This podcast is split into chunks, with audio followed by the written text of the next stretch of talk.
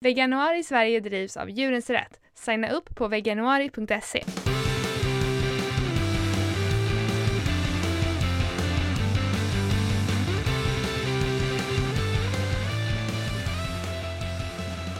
Hej, du lyssnar på Kvinnodjuren med mig Josefin. Och mig Lina. Varje dag i veganuari så bjuder vi på tips för dig som vill testa att leva som vegan. Idag är då dag åtta och vi ska prata om kalcium. Mm. Mm. Vad tänker du om kalcium Lina? Ja, alltså jag berättade ju i tidigare avsnitt att jag har börjat ta eh, ett kosttillskott för kalcium. Mm. Och jag vet inte ens om jag behöver det. Det var att det, det ingick i, i en D-vitamins eh, som jag, som jag skulle ta. Så jag tänkte, åh men vad bra, jag bryr mig inte så mycket om kalcium så att eh, det, det, det blir bra att, att få lite extra av det ett litet tag. men eh, jag dricker ju mycket berikade växtdrycker så att jag tänker, och sen äter mycket gröna bratgrönsaker. Så jag tänker att jag borde få i mig ganska mycket kalcium ändå.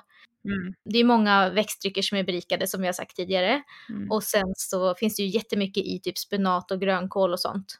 Mm. Som, eh, och sen så brukar jag faktiskt toppa eh, pasta och, och, eller i princip all mat jag gör nästan, brukar jag toppa med lite frön eller nötter. Mm. För det innehåller så himla mycket bra också, bland annat kalcium. Mm. Precis. Bru- Brukar du, hur brukar du göra? Ja, och det jag kan lägga till är, på den listan är tofu. Tofu innehåller ju väldigt mycket kalcium också. Ja men Ehm, då så, då är jag ju lugn. Jag äter tofu säkert fyra gånger i veckan. Ja, nej men alltså tofu och alltså soja innehåller också, alltså a- ja, tofu, tofu är ju soja, så allting med Mm. soja innehåller ju kalcium eh, Mhm. också. Ehm, så det, det behö- jag tror inte att du behöver äta kalciumtillskott. Mm. Nej men alltså vi käkar mycket kalcium och kalcium är en sån här sak som eh, många är oroliga, hur ska vi få i oss kalcium om vi inte dricker komjölk?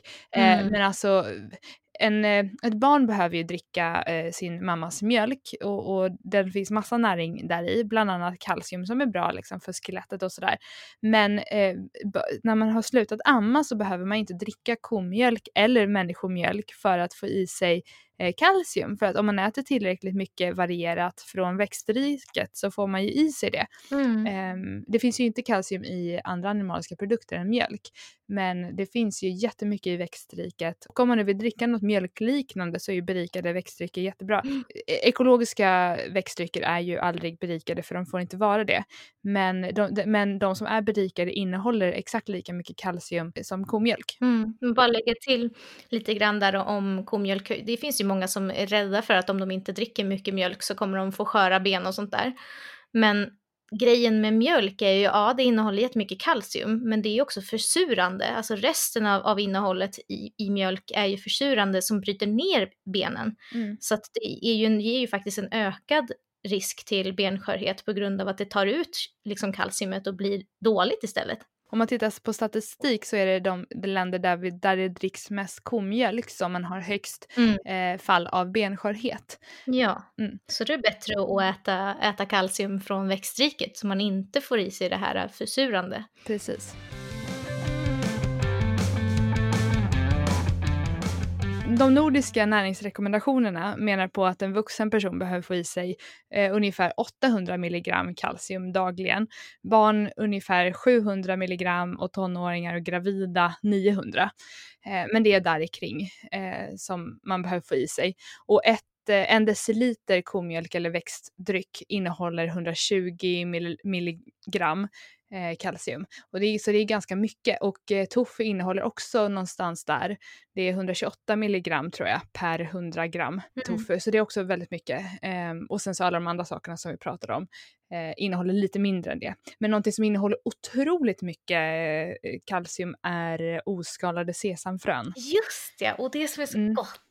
Ja, det är jättegott. Så liksom typ tahini på oskalade sesamfrön är ju verkligen Mm. en dundergrej om man vill ha i sig mycket, eh, mycket kalcium.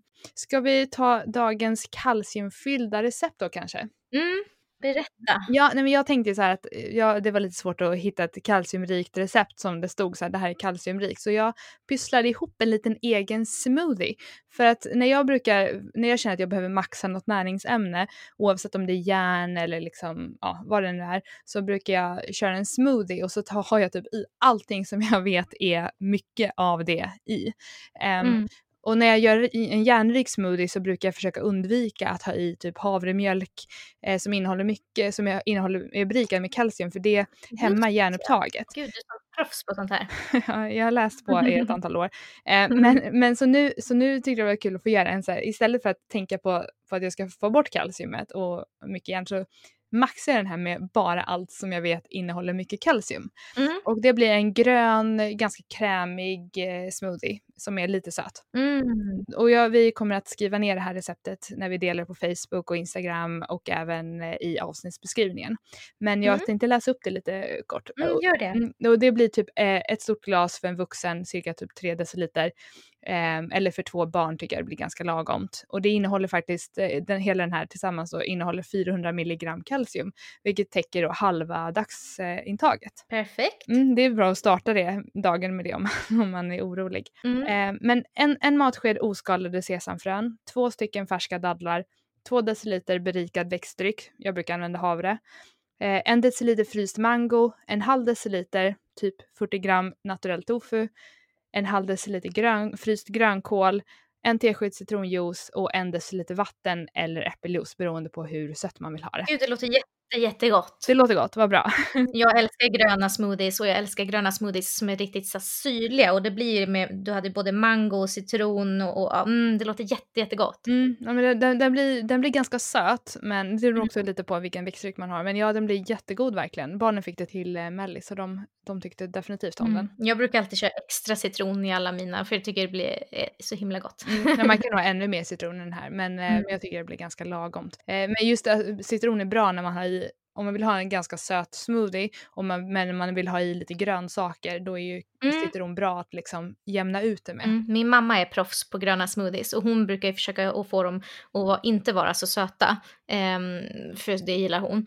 Och då, då kör hon alltid jättemycket citron för då kan hon ha i liksom selleri och massa sådana grönsaker som har liksom ganska stark smak. Men det blir ändå jättegott för att man får upp syran liksom. Mm, verkligen. Ja, vi får köra fler smoothie-recept kanske framöver. Ja. Men det var det för idag och imorgon ska vi prata om att vara en riktig vegan. Vad innebär det? Mm, vad innebär det? Mm. Vi hörs då. Hej då! Hej då!